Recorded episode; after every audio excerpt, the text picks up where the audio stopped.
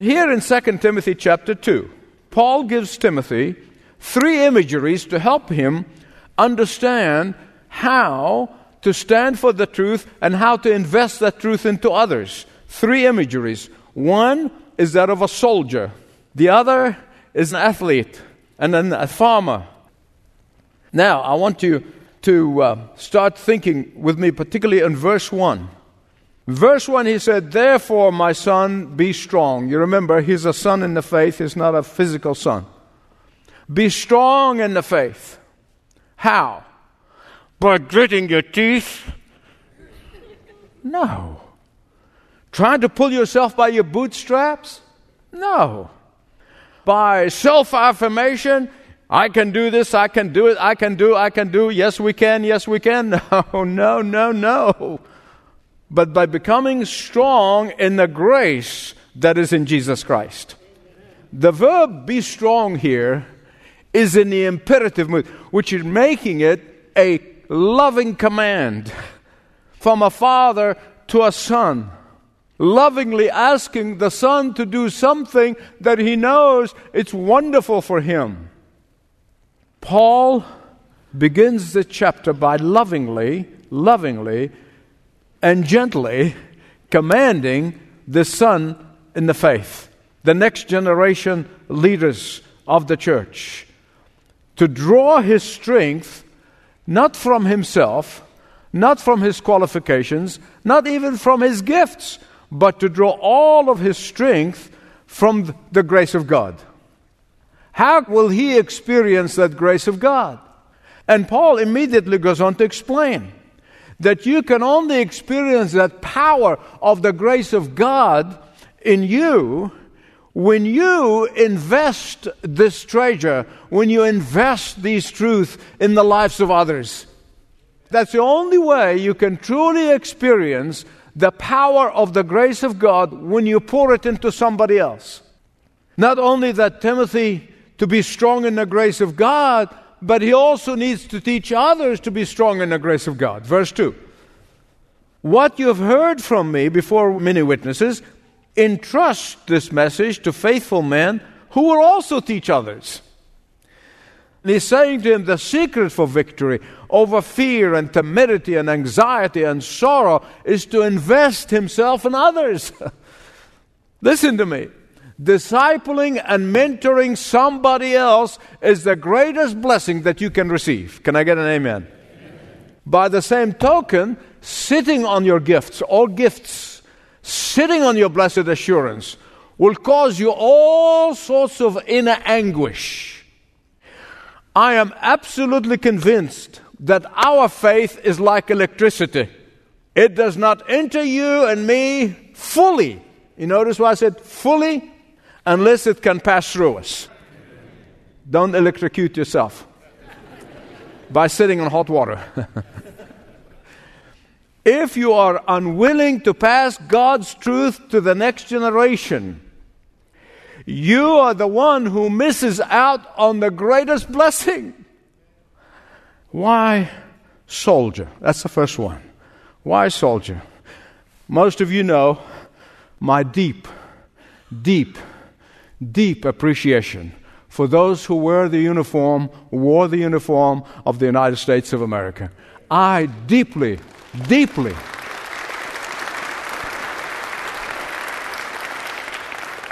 Appreciate those who have served this great country. Why? Because soldiers do not expect a soft or easy time. Soldiers take hardship as a matter of course. Because soldiers take risks.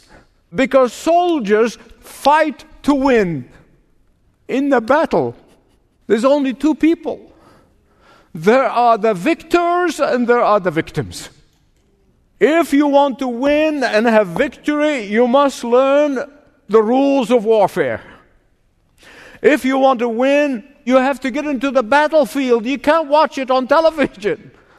And the reason the secular forces are succeeding in diminishing our biblical worldview from our society today is because as true Christian believers surrendered the battlefield in the schools and in the universities, the unbelievers took over. And as Christians surrendered the battlefield in denominations and Christian institutions, the non believers took over. And as Christians deserted the difficult areas in our society, non believers took over. And that is why Paul said, as good soldier, endure hardship. Soldiers don't get entangled in civilian life. As good soldiers, we must not fall in the trap of pleasing people. Instead, only seek to please our commander in chief, the Lord Jesus Christ. The second way we are to faithfully pass on and transfer the truth of the gospel is found in the image of an athlete. Verse 5. Look at it with me. As spiritual athletes, we do not compete against each other. We don't try to outperform each other. No, no, no, no, no, no, no, no, no. But we are competing against the world, the flesh, and the devil. In ancient Greece, a winning athlete receives an evergreen wreath. But the athlete, no matter how good he is, no matter how accomplished he may be, he had to compete according to the rules. That's what Paul's saying here. As a matter of fact, the motto was no rules, no wreath. Say that with me. No rules, no wreath. And while we are in the race of our lives, we must not run according to our own fancies and desires, not according to the rules of the new morality, not according to the rules of reinvented Christianity, not according to the rules of feel good Christianity, not according to the rules of some false preacher and false teacher, not according to the rules of I will get to it if I feel like it. No, the crown and the victory is awarded to those who compete according to the rules of the Word of God and the authority of the Scripture. The next imagery Paul gives us here that he uses for faithfully passing on the baton, passing on the baton of the truth of the gospel to the next generation is the hard working farmer. Being a soldier on active duty, being an athlete willing to run according to the rules, and in verse 6, being a hard working farmer. In the old days, of course, before the days of mechanization, farmers did some back-breaking work. I mean, they tilled the soil, whether the soil was good or bad. They worked, whether the weather is good or bad. they could not afford to sit back and say, well, you know, I just don't feel like planting today. Or when the harvest is ready, you said, you know, I don't feel of the Lord that I need to be harvesting. I tip my hat to farmers because they cannot afford to be lazy and just operate by their emotions, how they feel. They don't feel like it, they don't do it. In the book of Proverbs, it says, The lazy farmer loses his harvest either because he's asleep when he ought to be reaping or because he's too lazy to plow the fields. Verse 6, look at it again. That's why Paul said, The hard working farmer deserves the first fruit of his labor. That means that we are to be very careful in the tilling of the soil of our character, that we daily plant the seed of the Word of God, and that we harvest a crop of holiness in our lives. But that's not enough. That is not all. Listen carefully, because that's the burden of his heart in this passage here. We will not get a great harvest unless we do the same things in other people unless we till the soil and plant the seed and gather the harvest. And here's the summary there will be no victory for the soldier who does not fight to win. There will be no wreath for the athlete who does not compete according to the rules. There would be no harvest for the farmer unless he tills the soil plant the seed and gather the harvest. Look with me at verse 7, please, because here he gives us a balance that enforces our faithfulness as being soldiers and athletes and farmers. What I mean by this is this. Here's what he said reflect on the Word of God, and the Holy Spirit is going to grant you understanding of everything. Why is that? Because the Holy Spirit dwells in us. The Holy Spirit have written the book, the Bible, and the same person who wrote the book is the same person who dwells in us. And that's why you must never start your Bible reading before praying. Lord Jesus, open my eyes to see wonderful truth from your word, and He will do. He will answer that one. Otherwise, there are some people who might read the Bible every day. You know why? Because they want to tick the box. Read the Bible, done that. James said a person who does that is like a person who looks in a mirror, see what he looks like, and then he goes away, he forgets what he saw. Because that person is not reading and applying the Word of God into his or her life. That person who reads without meditating on the Word of God in his life is not going to take hold. And that is why, as I often say, pray, Holy Spirit, open my eyes. In the early hours of the morning, when I'm all alone with God, and that book is open on my lap, and I cry to the Holy Spirit to open my eyes and teach me from His Word. Invariably, invariably. And I'll be reading something, and the Holy Spirit will stop me, and He would say, Michael, read that again. This encouragement is supposed to be for you. This affirmation is for you today. Oh, this rebuke is for you. because, and he pointed his fingers on things I needed to be rebuked about. This challenge is for you. This correction is for you. And then he goes on verses 8 to 13. Paul really just takes Timothy back to basics. This is 101. He takes him to basics. Those verses 8 to 13. Look at them with me, please. Remember Jesus. What? How can Timothy forget Jesus? He, he said that he remembered his tears when he came to Christ. Coming to Christ with tears. How can he forget Jesus? How can you forget Jesus? How can I forget Jesus? Don't jump the gun on me and say, well, that's impossible. Let me just jog your memory. You know, when you face a problem, a crisis pops up all of a sudden, and you start making decisions, and very quickly, and you begin to think, what's the ramification? What's the implication? What are the consequences? Are you thinking of Jesus? No. What does He want me to do? What steps does He lead me to take? What decisions does He want me to make to glorify Him, first and foremost? Or let's get closer to home, okay? When you have a humdinger argument with your spouse, and the first thing you think about, or the first thing that happens, is that all your self defense mechanisms start rising up to the surface. You're not thinking of Jesus, are you? Come on now. the last thing you're thinking of is Jesus. Somebody said if there's an epitaph written over Israel of the Old Testament, it would be, go something like this How soon they forgot the Lord. Read the Bible. And Paul is telling Timothy, remember Jesus. Not only because he is the heart of the good news, not only he is the heart of the good deposit, not only because he is the essence of the gospel, but he's also a role model that you can only follow by the power of the Holy Spirit.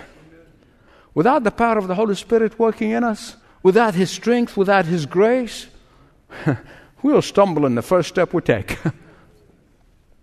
Remember Jesus. He is risen from the dead. That's his divinity. He is the Son of David. That's his humanity.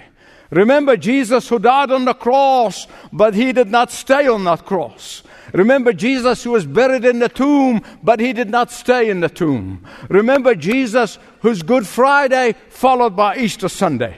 Remember Jesus whose Gethsemane was followed by the resurrection. Remember Jesus, Timothy. Remember Jesus, Robert. Remember Jesus Sue. Remember Jesus Fred. Remember Jesus Joe. Remember Jesus Susan. Remember Jesus as you are soldiering for Him. Remember Jesus as you compete as an athlete for Him. Remember Jesus as you labor as a farmer for Him. Remember Jesus as you strive to fight temptation by His power and His strength and His victory. Remember His pain and suffering all alone. Remember Jesus who suffered alone is also saying to you that your suffering is only for a season, that your pain will not last forever the time of coming, Timothy, when all of the strain and the struggle will be over. The time is coming when the tears will be no more. The time is coming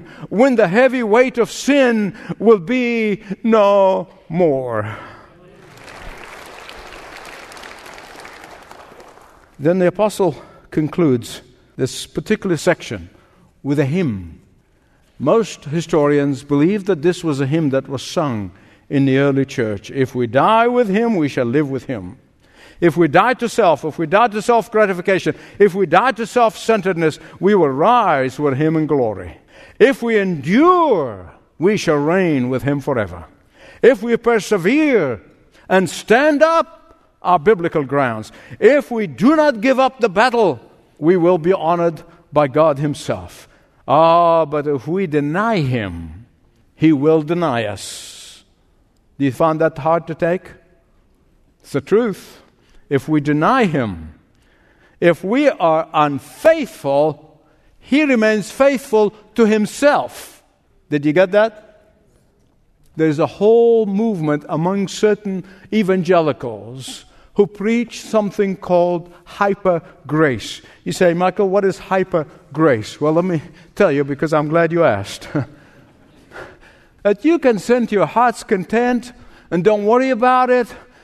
God's grace will cover it. You don't need to confess. You don't need to repent. Eh, you don't need to do anything. You don't need to acknowledge your sin. Grace will cover it. And they use this verse as a cover. And so Paul said, if we are unfaithful, Christ remains faithful. He cannot deny himself. They say, here's the license we've been looking for. They're looking for it. He covers all the shortfalls. Don't worry about it. Well, He does. But when there is an acknowledgement, when there is confession, when there is repentance, when there is such hatred of sin in us, beloved, this could not be further from the truth. Here's what Paul is saying, really. Listen carefully. If we are unfaithful to Him, He will be faithful to Himself. He will always be faithful to his promises. What are these promises? If we deny him, he will deny us. That's the promise. And he's faithful to his promise. Here's a much better translation.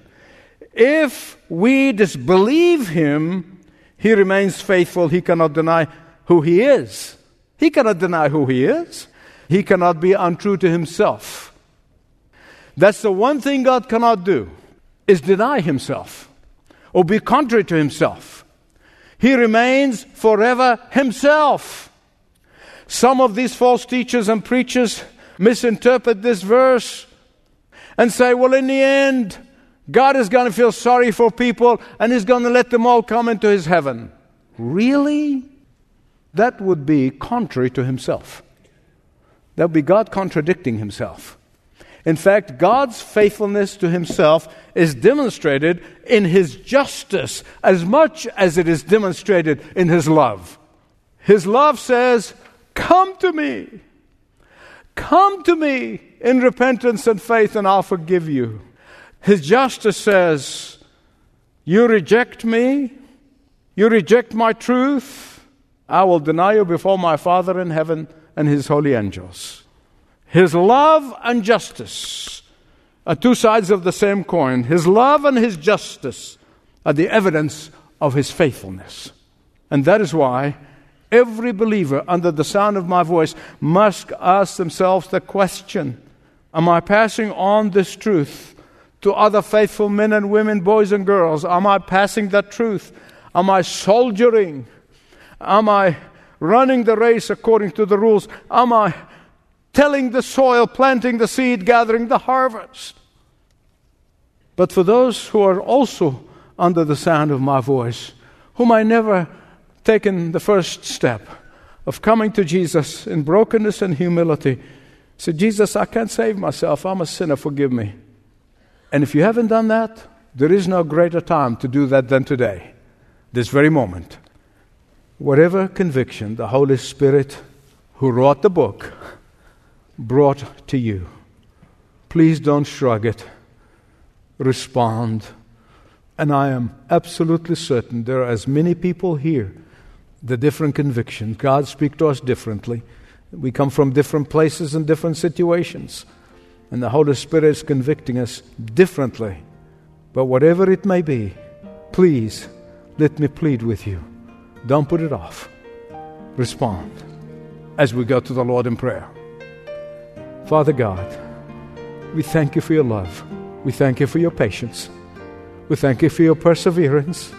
We thank you for loving us all the way to the end. And Father, I pray for that person who may be tempted to say, I give up. May that person be strengthened today.